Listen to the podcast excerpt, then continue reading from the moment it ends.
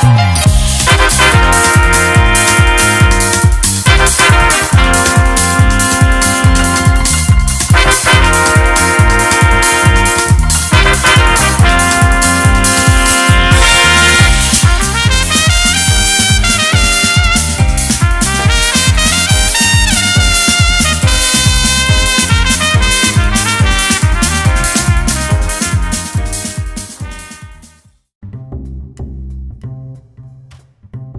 Dunque, quello che recitavamo ieri a proposito dei più tipi di pensiero, ehm, ci siamo limitati a tre, ma forse potremmo considerarne anche altri, rimarrebbe ancora molto da, da, raccontare in proposito.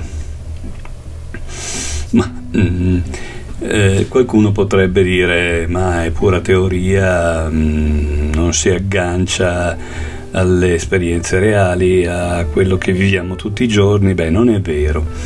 Il problema sostanzialmente è che quello che noi viviamo tutti i giorni lo diamo per buono come l'unica forma di cosa che mm, possiamo prendere come reale, come realtà. Eh, questo, questa visione è naturalmente molto limitante ma molto diffusa. Io stesso fra un po', quando avrò finito di fantasticare di queste cose, andrò ad occuparmi della quotidianità fatta di eh, normalità. Mm? E dopo andremo un po' a disquisire ancora un attimo su quello che possiamo intendere con questo termine di normalità. Adesso però facciamo qualche cosa, un'incursione, diciamo così, in altri territori, perché mh, mm, una delle caratteristiche della psicologia che accennavo in uno dei nostri primi episodi è proprio questa dell'essere, del poter essere, perché poi eh, come abbiamo raccontato ci sono tanti tipi di psicologie e ci sono anche le psicologie cosiddette scientifiche che vanno nel senso opposto di quella che stiamo descrivendo adesso. Mm, la psicologia che ha il, um, quella che stiamo descrivendo adesso che ha dalla sua la capacità mm, metacostruttivista, un termine che avevo forgiato un po' di tempo fa e su cui magari torneremo molto più avanti comunque la capacità di eh, trasformare il modo in cui noi ci approcciamo, in cui noi eh, viviamo eh, la realtà. Mm, non è che cambiare la realtà vuol dire fanta- fare fantascienza, vuol dire eh, cambiare l'angolatura da cui la si guarda il rosso è sempre rosso, ma se tu attenui o accendi di più la luce può arrivare a delle tonalità completamente diverse, apparire alquantomeno come rosa. In alcuni casi noi sappiamo perfettamente, ad esempio, come eh, il, le, le, le, gli ombrelloni, diciamo così, gialli che mettono tante volte nei, eh, nei, mercati hanno la capacità di modificare i colori della frutta e della verdura del banco rendendoli eh, più vivaci o più accesi o più desiderabili di quello che poi sono in realtà, forse che però sotto l'ombrellone non sono reali, certo che sono reali, altrettanto reali, però mm, lui ha messo l'ombrellone per farceli apparire così, potremmo dire noi togliamo l'ombrellone per farli apparire cos'ha. Se noi vivessimo in, eh, in un paese del nord dove, che so, c'è sempre la nebbia, è sempre coperto, piove sempre, hm? se noi vivessimo da quelle parti i colori o la realtà ci apparirebbero in una maniera diversa questa cosa che noi potremmo definire relatività mh, mm, incomincia a diventare qualcosa di diverso nel momento in cui ad essere relativo è il quotidiano, è tutto. Ma se viviamo in un tutto che è relativo, a questo punto qual è il, la norma e qual è il normale? Non eh, può sembrare filosofia quello che diciamo, però andiamo ad applicare questa cosa in tutto quello che viviamo, vediamo quotidianamente e proviamo a pensare se le cose che ci fanno arrabbiare, se i giudizi che diamo, eccetera, eccetera, li daremo nella stessa maniera mh, mm, facendo questo.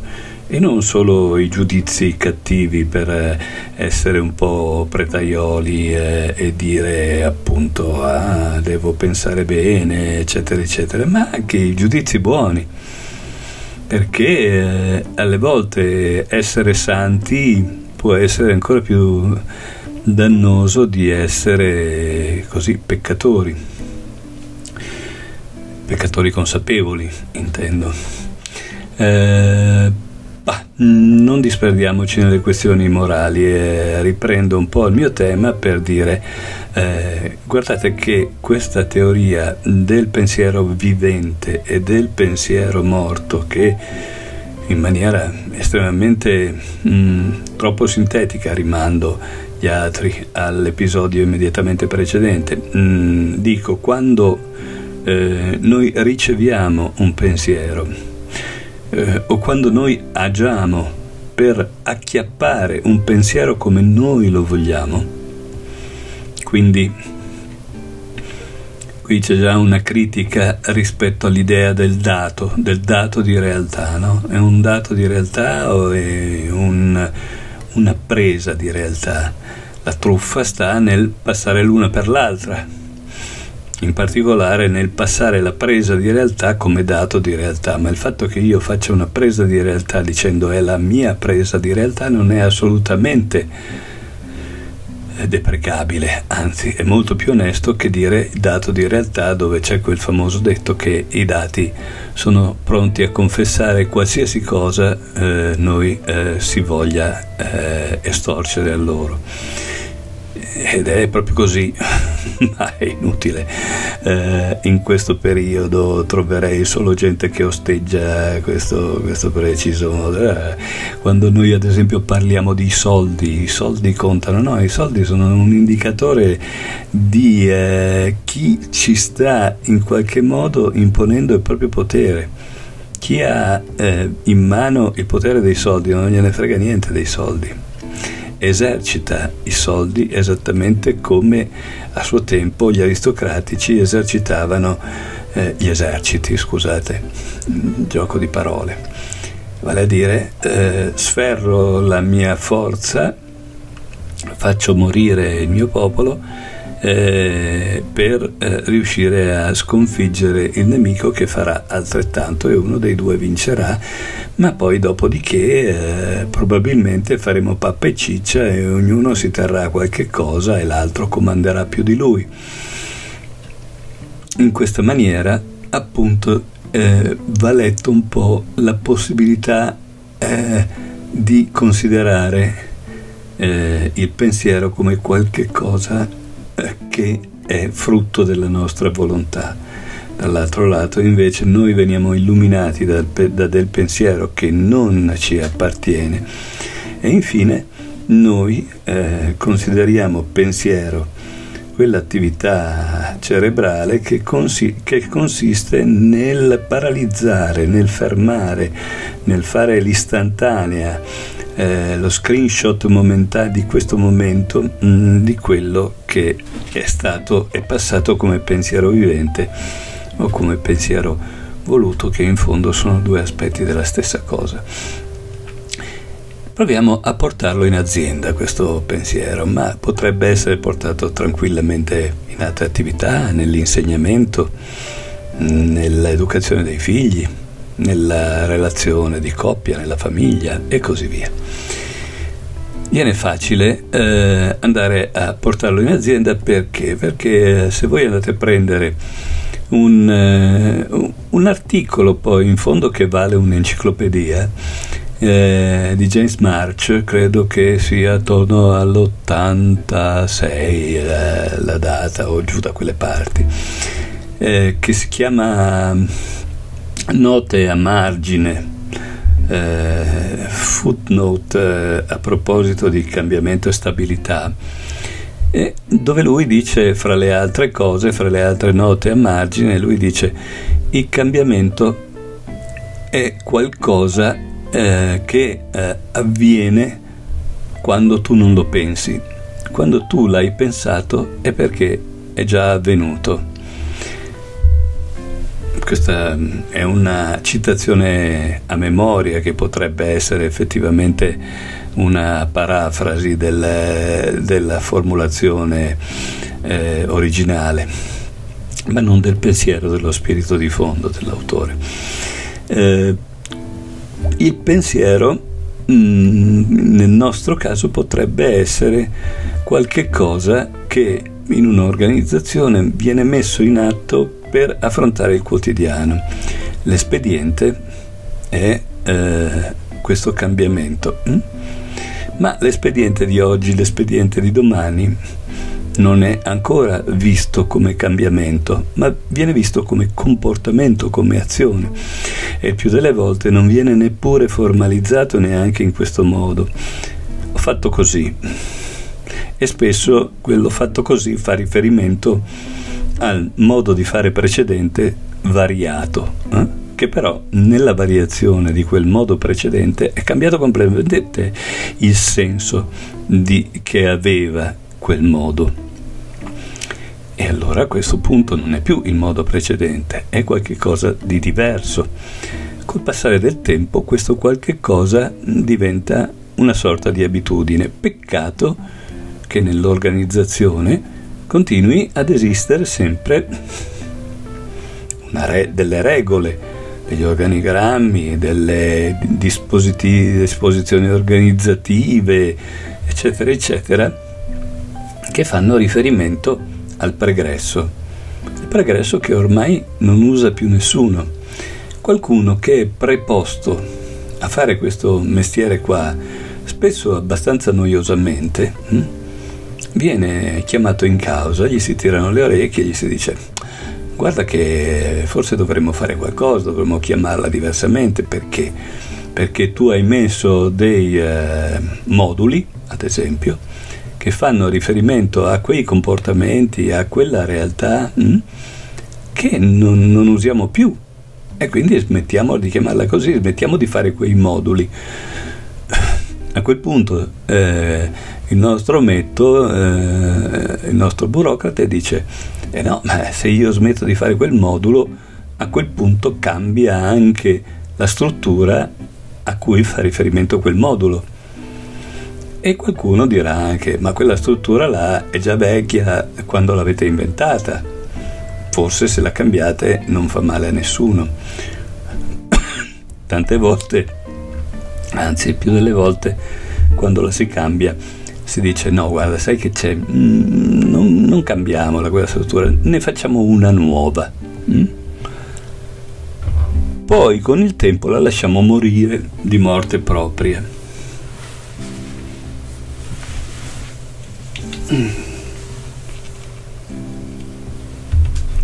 È molto scenografico, eh? Questo dà l'idea di quanto poco me ne freghi di essere a plomb. E, e così fu che eh, quando io entrai a lavorare nell'azienda dove ero, il, eh, tutta una serie di eventi avevano fatto nascere eh, le figure dei quadri, delle figure dei quadri intermedi, mh, mm, un primo esempio di management eh, all'italiana e andando a pescare fra gente che però mm, non sapeva che cosa potesse voler dire management e meno che mai all'italiana.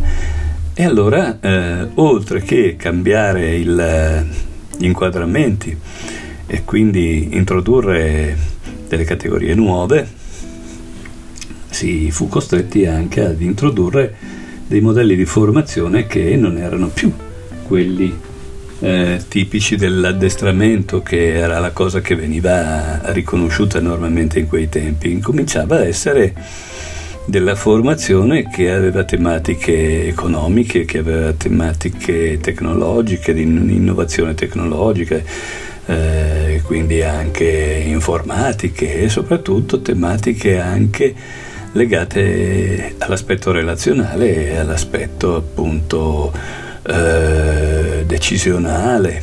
Hm? e altre cose di questo tipo che forse data, anzi sicuramente in altri stati esistevano già, da noi non esistevano ancora.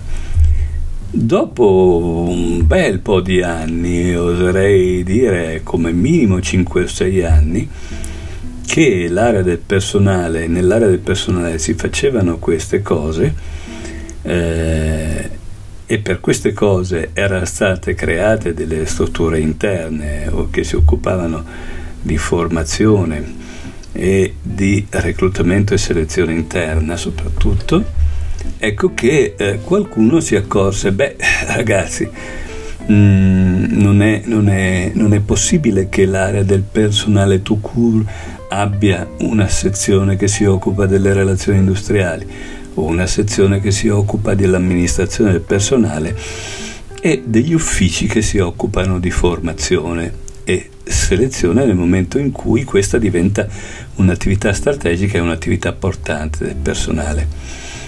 Ed ecco che a quel punto si creò esattamente allo stesso livello delle relazioni industriali e dell'amministrazione del personale un'area che venne chiamata di sviluppo delle risorse.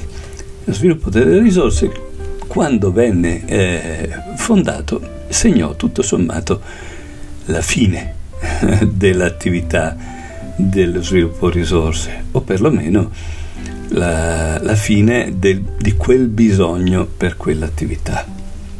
Perché, come dicevo, eh, precedentemente l'attività formativa era attività addestrativa e quindi esisteva già qualche cosa di formativo, ma stava in un altro contenitore e con un altro significato. Dunque, noi possiamo dire che eh, accorgersi di quello che c'è, rendersi conto che c'è un bisogno, trovare delle risposte a quel bisogno eh, risposte che non necessariamente arrivano dal tuo interno, che arrivano dall'esterno e quindi tu le recepisci, le recepisci sia perché sei informato, hai una cultura di un certo tipo, ma non è detto, sia perché al tuo interno c'è qualcuno, ci sono delle parti di te, no? come per tirare in ballo l'esempio delle parti mh, mm, della Gestalt di Peirce, no? Quando dice la parte di te, che si usa anche in programmazione neurolinguistica, preposta che eh, sa che cos'è la tua malattia, oppure preposta alle tue risposte immunitarie e così via. La parte di te, la parte all'interno dell'organizzazione che è sensibile a questa tematica e che magari batte il ferro da un po' di tempo perché qualcuno si accorga di lei, ecco, è tutto intorno, nel mondo le cose vanno cambiando, eh, che so, il 68 è passato e mm, il craxismo si è consolidato, non è ancora arrivata la mm, Tangentopoli, però nel frattempo c'è già stata la marcia dei quadri a Torino. Respi- nel complesso di tutti questi fatti tutti respirano un'altra aria e questa, eh, questo respirare un'altra aria porta a eh, comportarsi in maniera diversa, ad accorgersi di altre cose e quindi non solo la società di consulenza, non, so, non solo la direzione, non solo il partito politico che sta alle spalle di certi decisori aziendali, mm, ma anche l'ascolto interno, tutte queste cose vanno a confluire in una formalizzazione. Ecco, questo è il pensiero vivente, la prima parte.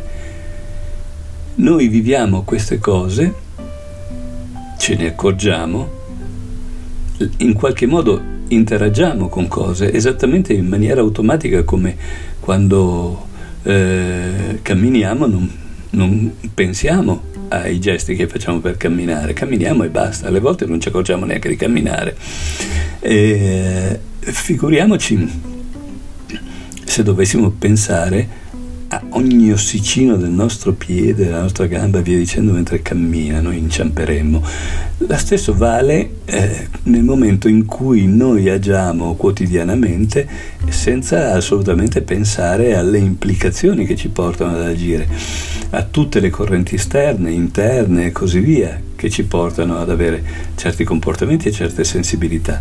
Però a un certo punto siamo costretti a dare un nome a questo, perché perché noi dobbiamo comunicare e noi eh, siamo costretti in qualche modo a codificare l'esperienza in linguaggio.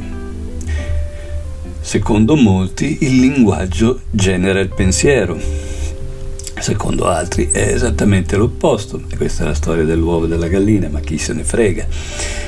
Sta di fatto comunque che il punto fondamentale è che mm, noi ci innamoriamo e solo molto dopo ci domandiamo ma per caso mi sono innamorato? Oppure ci diciamo ah, sai che forse mi sono innamorato? Oppure ci diciamo ma che nome ha questa roba qua? È amore o un calesse come diceva il buon Troisi? Ecco a questo punto noi creiamo lo sviluppo risorse ma non ce n'è già più bisogno perché la società attorno si sta orientando all'informatizzazione, perché incominciano ad arrivare le piattaforme e così via, e c'è bisogno di altro. Quando il mondo è già altrove, qualcuno dice chiamiamolo in questa maniera, quello che c'è già stato. In altri termini, il nostro pensiero è un pensiero che consolida la storia, che consolida il passato raramente il presente, cerca di capire il presente applicando il consolidamento del passato, applicando le parole che noi abbiamo usato nel passato e fa una proiezione nel futuro. Un bel contributo di George Kelly, uno dei padri del costruttivismo. Eh, invito tutti a approfondire George Kelly perché io stesso non saprei adesso se non vado a recuperare passo per passo le tantissime cose che ha detto, alcune delle quali ass- assolutamente attuali, molte altre ancora da scoprire, altre invece che appartengono in, in buona parte alla storia. Ma una di queste è mh, mm, l'idea che l'uomo è un animale previsionale, ovvero sia il suo sapere è in funzione dell'anticipazione del futuro. E una frase di eh, Aldo Gargani che a me piace molto e che cito spesso è che eh, il mh, mm, sapere, il pensiero, è una paura che si è fatta, si è data un metodo. Non so se sia una paura, non una paura, ma sicuramente un un, dei metodi per eliminare l'incertezza dalla nostra vita. Nostro, la nostra costruzione mentale è un continuo tentativo di eliminare l'incertezza della nostra vita, quando di fatto la nostra vita è l'incertezza stessa. Senza l'incertezza non ci piacerebbe neppure. Quindi la nostra vita forse il pensiero è eh, un brivido che si è dato un metodo.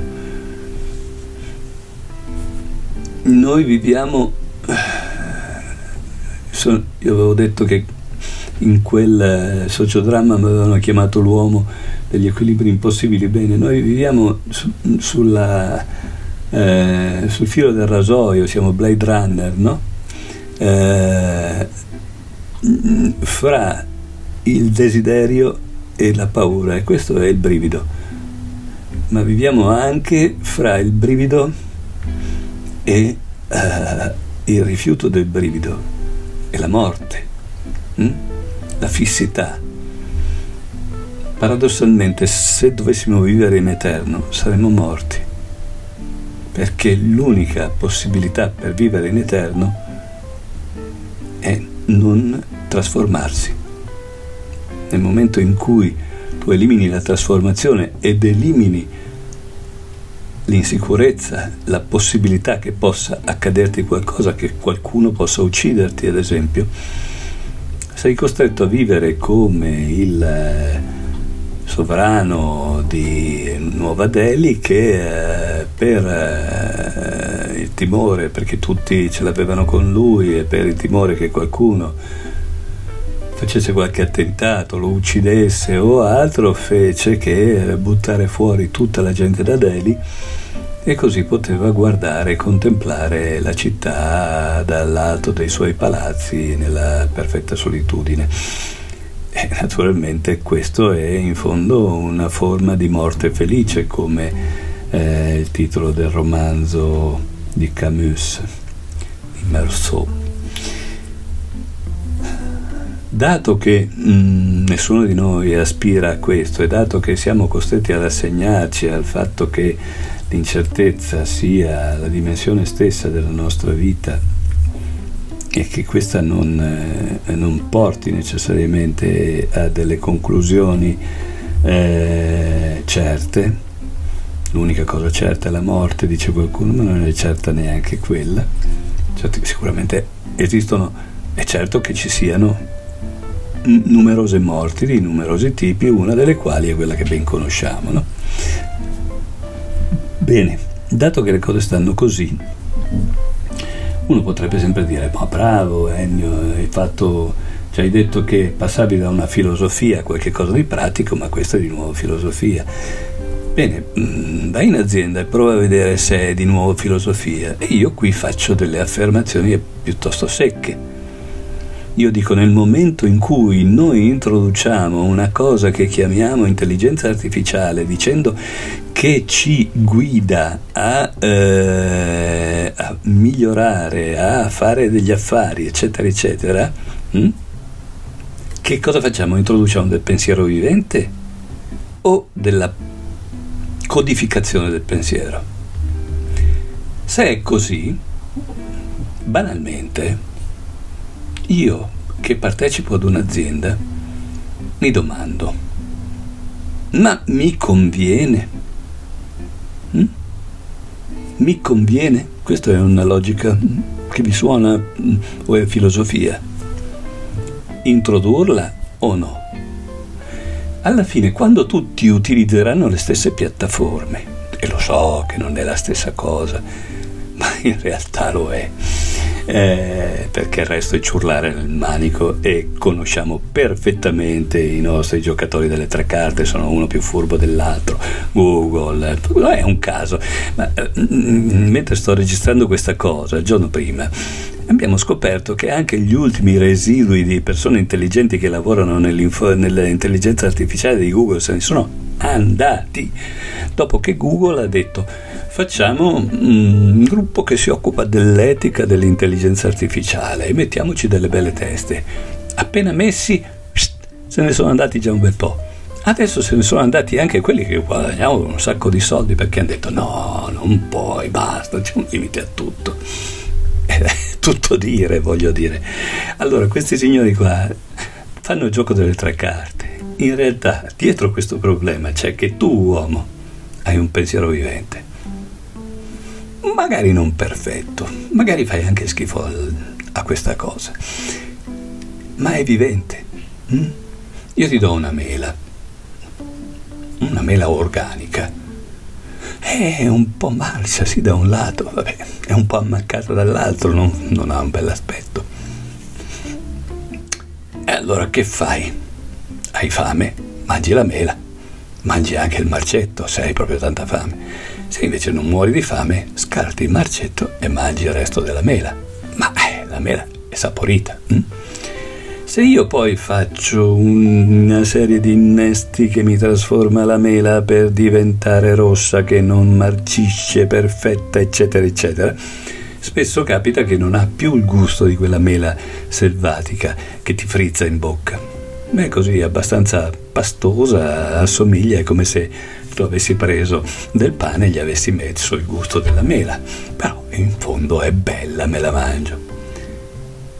E così era fino a qualche anno fa. Adesso ci stanno dando una mela di plastica e ci dicono Ma mio caro, eh, è vero, non tutto è oro quello che luccica, ma vuoi la mela bella? Vuoi la mela che non marcisce mai?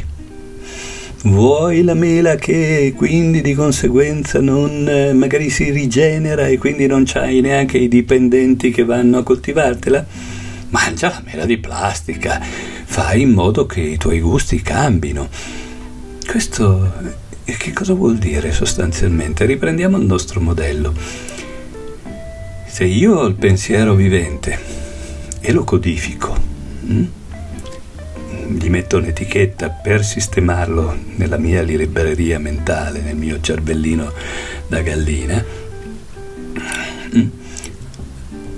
può andare tutto bene, ma nel momento in cui io vado a prendere le mie cose etichettate e dico che quelle sono pensiero vivente e le cose che capitano intorno invece sono fenomeni spuri, sono il marcetto della mela, a questo punto la cosa incomincia a diventare preoccupante dal mio punto di vista. So che dal punto di vista della maggioranza non è così. Come? No? Non accade? Signori, eh, nelle aziende eh, per ridurre il personale le aziende si danno la zappa sul piede da sole perché sostituiscono il personale con delle piattaforme. Allora le piattaforme consentono che eh, tu ripeta le stesse cose senza dover intervenire.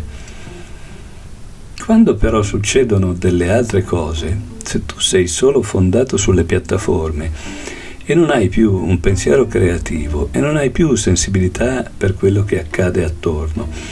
E solo i massimi capi hanno questa possibilità di avere questa sensibilità, ma a loro volta questi sono eh, soli, molto soli, hm? e quindi facilmente ricattabili da partiti politici, da potere e così via. E a questo punto quell'azienda là non ha molta storia l'unica possibilità che ha è di giocare sul potere che detiene. Ma eh, guardate, tutte le altre aziende che usano le stesse piattaforme, che usano la stessa logica, faranno solo la stessa cosa, cercheranno di imporsi. E alla fine qualcuna si imporrà più delle altre, ne resteranno poche, queste faranno cartello. Al di sotto di tutto questo c'è un mondo che invece coltiva la meletta, vende la meletta, non usa la piattaforma, ha un buon business sulla meletta, magari eh, oggi ha le mele e domani quando le mele eh, ci sarà qualcun altro che farà le mele si occuperà di eh, costruire flauti di panna, dico una banalità. Questi signori qua probabilmente vivranno sulla soglia della percezione, non arriveranno mai ad essere abbastanza imponenti da poter infastidire qualcuno, ma porteranno avanti un proprio business. Quindi sono delle scelte che alla fine abbiamo il mondo delle scelte e il mondo eh, della codifica, il mondo del potere. Il e qui entriamo in un ultimo tema di questa lunga chiacchierata di oggi. L'ultimo tema è quello legato alla nuova normalità. Ora, che cos'è la normalità?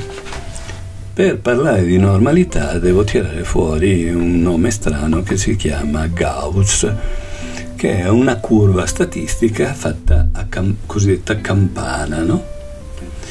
Dove la norma, mm, la normale, è la parte centrale della campana.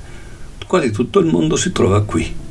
Qui invece sulle codine, mm, sulle aluce della rondine, troviamo la cosiddetta devianza. Parlare di new normal, come si eh, dice attualmente, è una contraddizione in termini, Perché proprio sulla base di quello che dicevamo prima rispetto a, mm, a Marsh, a Jane Marsh, vale a dire che eh, una, le abitudini, le trasformazioni, i cambiamenti vanno per i fatti loro, anche la normalità va per i fatti propri. Quindi normalità non si crea, è una funzione, è una funzione statistica. Quello che esce da quella curva, vale a dire la devianza, invece è più vai agli estremi e meno è controllabile, meno è prevedibile. Mm? Ed è quella che da un lato è la devianza che noi conosciamo dai giornali, vale a dire ad esempio la delinquenza. In fondo la delinquenza può essere vista così, ma anche no, perché poi la delinquenza organizzata è una forma di normalità anche quella, persino i balordi sono una forma di normalità il fatto comunque che tu inventi un modo di eh, fregare il sistema diverso è invece una, una delinquenza eh, che sfugge, perché fino a quando non, non, la vedrò, non vedrò quello che hai fatto, eh, non eh, vivrò, mm, tu non potrai vivere tranquillo. Quando me ne accorgerò, se tu sei lontano da lì, non ti becca più nessuno, oppure tu potresti invece aver fondato una tua impresa e, e, e, aver fatto dimenticare di te tutto questo aver trasformato in normale quello che precedentemente era devianza. Lo stesso vale per gli artisti. Io posso eh, mettermi a fare musica o scrivere testi particolari. Molti di questi ver- rimarranno, la maggior parte rimarranno ignorati altri eh, entreranno, stimoleranno altri a fare altra musica e quindi io magari diventerò un produttore dietro le quinte che la gente magari non conosce, mh, mm, gran parte degli non eh, addetti ai lavori musicali non sanno ad esempio chi è Brian Eno, ma conoscono perfettamente Coldplay, conoscono YouTube, conoscono Talking Heads e così via, gente che ha lui alle spalle come produttore, quindi mm, che eh, lui ha fatto il suono che voi conoscete bene. E lui è stato un deviante mm? e, ha, e ha voluto rimanere deviante in questa maniera. Perché? Perché lui si è fatto la sua vita in questo, non ha fatto la vita della rockstar eh, nel senso comune del termine, gli andava bene così un, eh, un bel libro su, sulla devianza che era stato scritto un po' di anni fa raccontava dei falsari sistematici di assegni. Questi mh, mm, costruivano un, eh, un, teatro, riuscivano a diventare famosi, a farsi i loro quattrini e poi quando erano sul punto di venire scoperti già non esistevano più, non li trovava più nessuno ed erano da qualche altra parte dove avevano già costruito un altro ambiente, un altro sistema per, altri, per altre truffe. E così potevano andare avanti all'infinito e eh, cosa capitava? Che spesso per, eh, a forza di andare avanti così, eh, poi da, non riuscivano più a gestire la loro vita e finivano per fare degli errori eh, madornali, infantili o altro pur di essere scoperti perché quella vita di devianza era troppo per loro. Ma torniamo un attimo alle cose più normali con un'affermazione abbastanza secca. Oggi si parla tanto di disruption, mm, ovvero sia, anzi di eh, atteggiamento disruptive, voglio dire, eh, perché fino a ieri il eh, disruptive vuol dire qualche cosa che eh, si oppone, si contraddice alla, alla normalità ma eh, perché fino a 5-10 anni fa questo elemento non, non, è mai esistito? Ma probabilmente perché adesso abbiamo troppa normalità, perché la normalità finisce per aver, stare consumando se stessa, quindi non è che il disruption sia eh, qualche cosa di pazzesco, probabilmente è solo un atteggiamento creativo che però abbiamo tenuto fuori dalle porte pensando a un mondo pianificato un mondo che eh, era bloccato nel pensiero morto. Siamo ancora in grado di, avere, di rivitalizzare il pensiero nelle imprese? Siamo ancora in grado di eh, evitare il rischio di eh, andare necessariamente a trovare un nemico?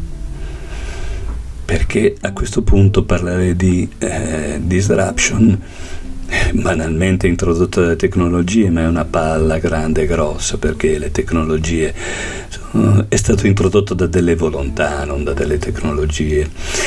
E comunque, mh, mm, nel momento in cui io dico, e questo mi viene in mente a proposito di un argomento che si affrontava in questi giorni dello positive thinking, vale a dire pensa in maniera opposta a quello che fai. Ma se ci pensi, nel momento in cui io penso in maniera opposta, eh, io, io penso al bianco, pensa al non bianco. E allora eh, eh, penso al nero.